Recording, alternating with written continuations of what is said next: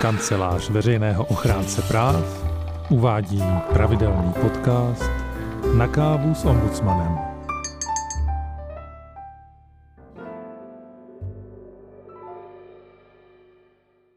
Vítám vás u druhého dílu podcastu na téma rodiče na pracovním trhu. Jmenuji se Honza Slavíček a stejně jako v prvním díle budu mluvit s kolegyní Míšou Liskovou. Ahoj Míšo. Ahoj Honzo, dobrý den posluchačům. Rodičům na pracovním trhu se v dnešním podcastu věnujeme v souvislosti s příručkou, kterou ochránce přednedávnem vydal. Nazvali jsme ji Rodičovství a diskriminace v práci, praktická příručka práva na rovné zacházení rodiče na pracovním trhu. Snažíme se v ní provést všechny rodiče situacemi, na které můžou v zaměstnání narazit. Soustředili jsme se na téma diskriminace, ale pro doskreslení se věnujeme i obecným právům a povinnostem na straně zaměstnanců i zaměstnavatele. Vysvětlujeme také některé pojmy, které se lidem často pletou. Když už zmiňuješ příručku, hodí se hned v úvodu zmínit, kde ji lidé najdou. Rozhodně. Celá příručka je dostupná na webu ochránce na www.ochránce.cz v sekci výstupy doporučení. Výtažek toho nejdůležitějšího jsme zpracovali i do stručného letáku. No a pokud se vás toto téma týká, určitě se na leták nebo příručku podívejte. Jak jsem říkal už minule, v podcastu nemůžeme probrat úplně všechno do detailu. A je příručka oproti jiným na toto téma v něčem specifická? Je v tom, že odkazuje na případy, se kterými se lidé v minulosti už na ochránce obrátili a které jsme tady na úřadu nějakým způsobem řešili. Popisujeme tam také, jak se můžou lidé bránit a velký bonus je i to, že se na ochránce může kdokoliv obrátit s žádostí o pomoc. Třeba když po přečtení příručky pojme podezření, že jeho situace není úplně podle práva. Minule jsme se bavili o přijímání a ukončování zaměstnání. Můžeš zhruba popsat, o čem se budeme bavit dnes? Minule jsme se rodinného života jen tak zlehka dotkli, zatímco dnes se mu budeme věnovat naplno. Budeme se bavit o tom, s jakými specifickými situacemi se setkávají rodiče v práci v době kolem narození dítěte a v průběhu rodičovské dovolené. Podíváme se také na období poté, co se do zaměstnání vrátí a chtějí slaďovat práci s rodinou. No tak se do toho pustíme. Jaký je tedy rozdíl mezi mateřskou a rodičovskou dovolenou? Mateřská dovolená je volno, které musí poskytnout zaměstnavatel zaměstnankyni v období kolem porodu. Trvá po dobu 28 týdnů u jednoho dítěte, 37 týdnů u dvou nebo více současně narozených dětí. Z toho 6 až 8 týdnů náleží zaměstnankyni už před porodem. S mateřskou dovolenou souvisí to, co nazýváme lidově mateřskou, tedy peněžitá pomoc v mateřství. Je to dávka nemocenského pojištění a pro její získání je třeba dostatečně dlouho platit nemocenské pojištění, což typicky dělá zaměstnavatel. Výše peněžité pomoci v mateřství se odvíjí od předchozích výdělků. Naopak dávka otcovské poporodní péče, tedy otcovská, je dávka nemocenského pojištění, která patří otci. Pobírat ji může po dobu 14 dnů v průběhu 6 nedělí matky dítěte. U zaměstnavatele si na tuto dobu musí otec požádat o rodičovskou dovolenou. Takže na rozdíl od mateřské dovolené může rodičovské dovolené využít jak matka, tak otec. Rodičovská dovolená náleží kterémukoliv z rodičů, nebo taky oběma z nich. V případě matky typicky namaz, navazuje na mateřskou dovolenou, otec dítěte o ní může požádat kdykoliv do tří let věku dítěte. Délku rodičovské dovolené si lze zvolit a v jejím průběhu ji měnit. Důležité je také říct, že doba, po kterou zaměstnanec čerpá rodičovskou dovolenou, se nemusí plně krýt s obdobím, po kterou se pobírá rodičovský příspěvek. Celková výše příspěvku je pevně stanovená. Od ledna 2020 je to 300 tisíc korun, u dvou a více narozených dětí současně je to 450 tisíc. Výši měsíčního příspěvku si lze nastavit podle toho, jak dlouho budeme příspěvek čerpat. Rodičovský příspěvek lze zároveň pobírat jen na nejmladší dítě. Rodiče, kteří před narozením druhého potomka nestihnou vyčerpat příspěvek na první dítě, proto mohou o nárok na zbývající část příspěvku přijít. A můžou se o nově narozeného potomka starat oba rodiče současně? Na rodičovskou dovolenou má nárok jak matka, tak otec dítěte. Pokud chtějí, mohou být na rodičovské dovolené oba rodiče zároveň. Rodičovský příspěvek ale může pobírat vždy jen jeden z nich. V Česku často trvá rodičovská dovolená na světové i evropské poměry docela dost dlouho. Eh, může během ní rodiči částečně pracovat? Může. Dokonce ani pobírání peněžité pomoci v mateřství nebrání tomu, aby zaměstnankyně vedle péče o dítě také částečně pracovala. Možná je jak dohoda o pracovní činnosti, tak dohoda o provedení práce. Práci lze vykonávat i pro původního zaměstnavatele, ale musí se jednat o odlišnou práci než podle původní pracovní smlouvy. Například místo práce účetní může pomáhat zaměstnavateli s administrativními pracemi. Při pobírání rodičovského příspěvku už může rodič pracovat téměř bez omezení. Podmínkou je, že o dítě bude celý den postaráno někým jiným. Dítě do dvou let může také docházet do jislí či do dětské skupiny, ale maximálně na čtyři hodiny denně. Pobírat rodičovský příspěvek lze souběžně s prací na novou i na původní pracovní smlouvu. Využít toho tedy můžou jak rodiče, pro které je další příjem do rozpočtu nutností, tak ti, kteří chtějí zůstat v aktivním kontaktu se zaměstnáním, třeba proto, aby se jim pak lépe vracelo. No a má zaměstnavatel povinnost umožnit zaměstnankyni či zaměstnanci práci při materské či rodičovské dovolené, pokud o to požádají? Uh, tu povinnost nemá. Pracovat sice podle zákona lze, ale pokud ze strany zaměstnavatele chybí vůle dohodu uzavřít, nelze jej k tomu nutit. Obecně je ale udržování spolupráce během rodičovské dovolené výhodné a užitečné pro obě strany. Rodičům pomáhá udržet kontakt s pracovním prostředím, zaměstnavateli umožňuje udržet vztah se zkušeným zaměstnancem a předejít fluktuaci v pracovním kolektivu. Dobrou praxí zaměstnavatelů mohou být také pozvání na zaměstnanecká setkání či školení, v rámci nichž mohou zaměstnanci na rodičovské dovolené udržovat kontakt s kolegy. No a když se posuneme v čase dál, eh, když se budu chtít jako rodič na rodičovské dovolené vrátit do zaměstnání, bude na mě čekat moje původní místo? To záleží, jak rychle se zaměstnanec nebo zaměstnankyně vrátí. Ženám, které se do zaměstnání vrátí i hned po mateřské dovolené, musí zaměstnavatel takzvaně držet židli. Musí tedy umožnit návrat na stejnou pozici, na kterou byla zaměstnankyně zařazena před odchodem na mateřskou dovolenou. Pokud to není možné proto, že tato práce odpadla nebo pracoviště bylo zrušeno, musí ji zaměstnavatel zařadit na jinou práci odpovídající pracovní smlouvě. V případě návratu po rodičovské dovolené, trvající maximálně tři roky, sice zaměstnanci nemají zákonný nárok na návrat na své původní místo, ale mají právo na přidělení druhu a náplně práce uvedené v pracovní smlouvě. Někdy ale rodiče zůstávají s dětmi doma do čtvrtých narozenin, třeba protože se jim nepodaří najít místo ve školce. E, co potom? V případě, kdy zaměstnanci chtějí nebo potřebují zůstat s dítětem doma déle než do třetích narozenin, je možné se se zaměstnavatelem dohodnout na poskytnutí náhradního volna, ale už bez náhrady mzdy. Zaměstnavatel ovšem nemá povinnost na takovou domluvu přistoupit. V průběhu čerpání volna se na zaměstnance už nevztahuje ochrana, která přísluší rodičům na rodičovské dovolené. A jak platí pravidla pro návrat do zaměstnání u smluv na dobu určitou a u smluv na dobu neurčitou? To záleží na konkrétní smlouvě. Pokud má zaměstnanec uzavřenou smlouvu na dobu určitou, skončí tato smlouva k původně smluvenému datu.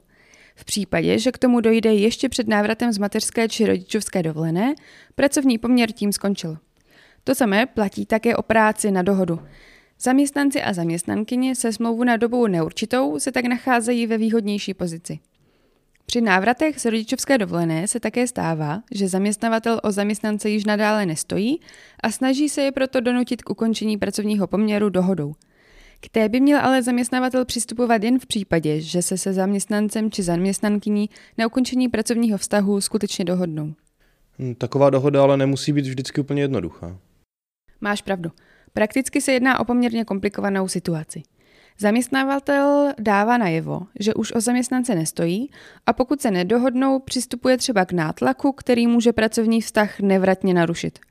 Ze zkušeností ochránci plyne, že pokud jsou zaměstnanci dobře vybaveni právními argumenty, umožňuje to často alespoň lepší vyjednávací pozici pro konkrétní podmínky odchodu.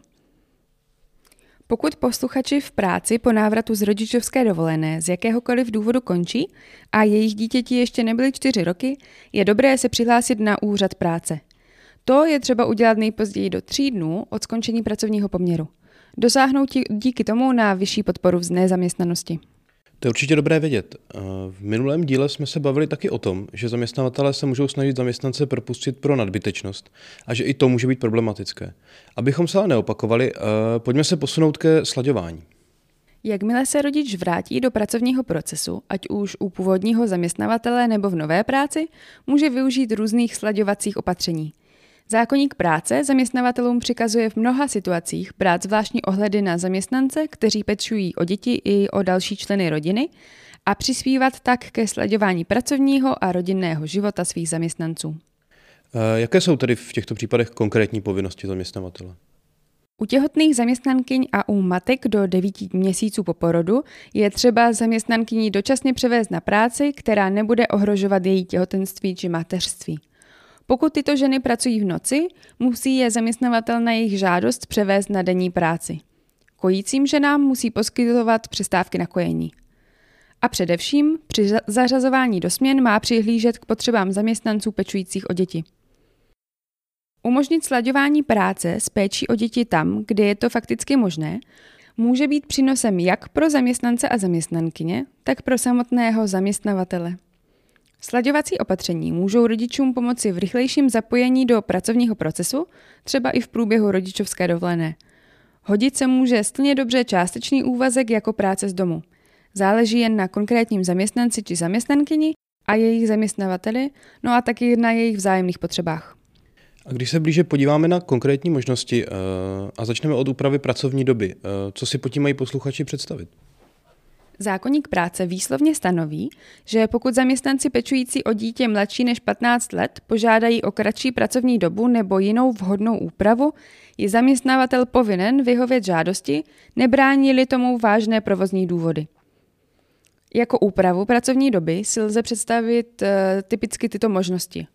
Buď to kratší pracovní dobu, tedy poskytnutí zkráceného úvazku, anebo úpravu pracovní doby tak, aby zaměstnanci mohli vykonávat práci sice ve stejném rozsahu, ale v takové době, která bude umožňovat lepší sladění péče. Například dřívější odchod z práce kvůli vyzvednutí dítěte z mateřské školy. Poslední možností je tzv. stlačený pracovní týden, v rámci kterého si zaměstnanec rozvrhne práci do delších směn v méně dnech. Ta povinnost zaměstnavatele není absolutní. Můžou jí bránit nějaké objektivní důvody. Pokud by ale zaměstnavatel využití zkrácených úvazků nebo dalších úprav obvykle umožňoval, nikoli však u zaměstnanců, kteří o ně žádají z důvodu sladění péče o děti, mohl by se dopustit diskriminace z důvodu rodičovství. A co si máme představit pod těmi vážnými provozními důvody, eh, které by takové úpravy bránily? Podle nejvyššího soudu jsou to pouze případy, kdy by vyhověním žádostí zaměstnance byl znemožněn, narušen nebo vážně ohrožen řádný provoz zaměstnavatele. Pokud dokáže zaměstnanec práci vykonávat stejně dobře i při úpravě pracovních povinností, anebo omezení vzniklá z této úpravy může zaměstnavatel lehce vyřešit jinak, neměl by mít důvod požadavek odmítnout. Jasně. Ale dejme tomu, že zvládnu při mm, péči pracovat na plný úvazek, ale část toho potřebuji vykonávat z domu. Eh, musí mi to zaměstnavatel umožnit? Bohužel. Přestože pro mnohé zaměstnance může být částečná práce z domu nejvhodnějším řešením slaďování práce a rodiny, zaměstnavatel nemá povinnost ji zaměstnancům umožnit. Zaměstnavatel lze o umožnění práce z domu požádat, je ale na něm, zda se na ní bude ochoten se zaměstnanci dohodnout. Může se taky stát, že některému ze zaměstnanců práci z domu umožní, zatímco jinému ne. Pokud by byli oba dva zaměstnanci v rozdílné pozici a důležitost jejich přítomnosti na pracovišti se lišila, mohlo by být rozhodnutí zaměstnavatele v pořádku. Zakázáno je totiž své volné rozlišování mezi zaměstnanci, nikoli v to, které má objektivní opodstatnění. A jak tomu bude v případě pracovních nebo služebních cest? Na ty mě smí zaměstnavatel vyslat za jakých podmínek? Těhotné zaměstnankyně a zaměstnanci pečující o děti do věku 8 let smějí být vysíláni na pracovní cestu jen se svým souhlasem. Stejné pravidlo platí také pro samoživitele dětí do 15 let a zaměstnance, kteří pečují o jinou závislou osobu. Dobře. Teď si představím situaci, že moje dítě je nemocné a do práce prostě přijít nemůžu. Eh, co mám dělat? Zákonník práce počítá s tím, že se zaměstnanci, rodiče musí o nemocné děti někdy postarat – proto zaměstnavatel musí po dobu ošetřování dítěte omluvit absenci zaměstnanců. Musí umožnit doprovod k lékaři a zákonník práce myslí také na případné hospitalizace. Pro zaměstnavatele sice může absence zaměstnanců znamenat určitou zátěž, to však neznamená, že může zaměstnance za absenci související s péčí o dítě nějak penalizovat. Zaměstnancům náleží od státu ošetřovné, jakožto dávka nemocenského pojištění, a to po dobu maximálně 9 dnů. V případě samoživitelů je doba prodloužena na 16 kalendářních dnů. Rodiče či jiní ošetřující se za tu dobu mohou jednou vystřídat, ale 9 dnů platí pro oba dva dohromady. Výše příspěvku činí 60% z příjmu jako u klasické nemocenské. Hovorově se volnu s pobíráním ošetřovného říká, že je zaměstnanec na očr, na ošetřování člena rodiny. A jaký je rozdíl mezi ošetřovným a dlouhodobým ošetřovným?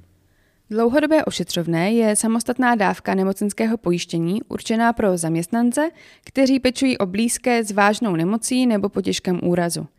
Jeho výše se počítá stejně jako u běžného ošetřovného, ale pobírat jej lze po dobu 90 dnů. Další nárok vzniká až po uplynutí 12 měsíců. Člověku, o kterého se pečuje, musí lékař vydat potvrzení o potřebě dlouhodobé péče. Nárok na ní vzniká v případě hospitalizace trvající alespoň 4 dny a pokud bude ošetřování potřeba alespoň po dobu 30 dnů. To jsme se už ale od eh, antidiskriminačního práva docela dost dálili. Máš naprostou pravdu. Přišlo nám ale důležité v příručce popsat alespoň v základu i toto. Eh, můžeme v těchto věcech přece nějakou diskriminační situaci najít? V extrémním případě ano. Pokud by se zaměstnavatel rozhodl ukončit pracovní poměr proto, že zaměstnanec využívá svých práv k péči o dítě, mohlo by se jednat o diskriminaci z důvodu rodičovství. To samé platí v případě, že by se vůči zaměstnanci dopouštěl zaměstnavatel třeba šikany. Uh, věřím, že bychom si takhle mohli povídat ještě hodně dlouho. Mohli. Já místo toho naše posluchače odkážu na četbu příručky. Věřím, že se nám ji povedlo rozčlenit tak, aby si každý našel to, co zrovna potřebuje. A kde bude příručka málo, lze se na ochránce obrátit s žádostí o konkrétní radu. No a myslím, že tímto se s posluchači můžeme rozloučit. Eh, děkujeme za pozornost a naslyšenou u dalšího podcastu. Naslyšenou.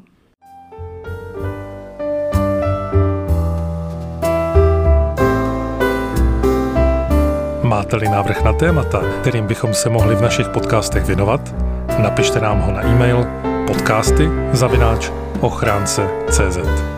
Děkujeme.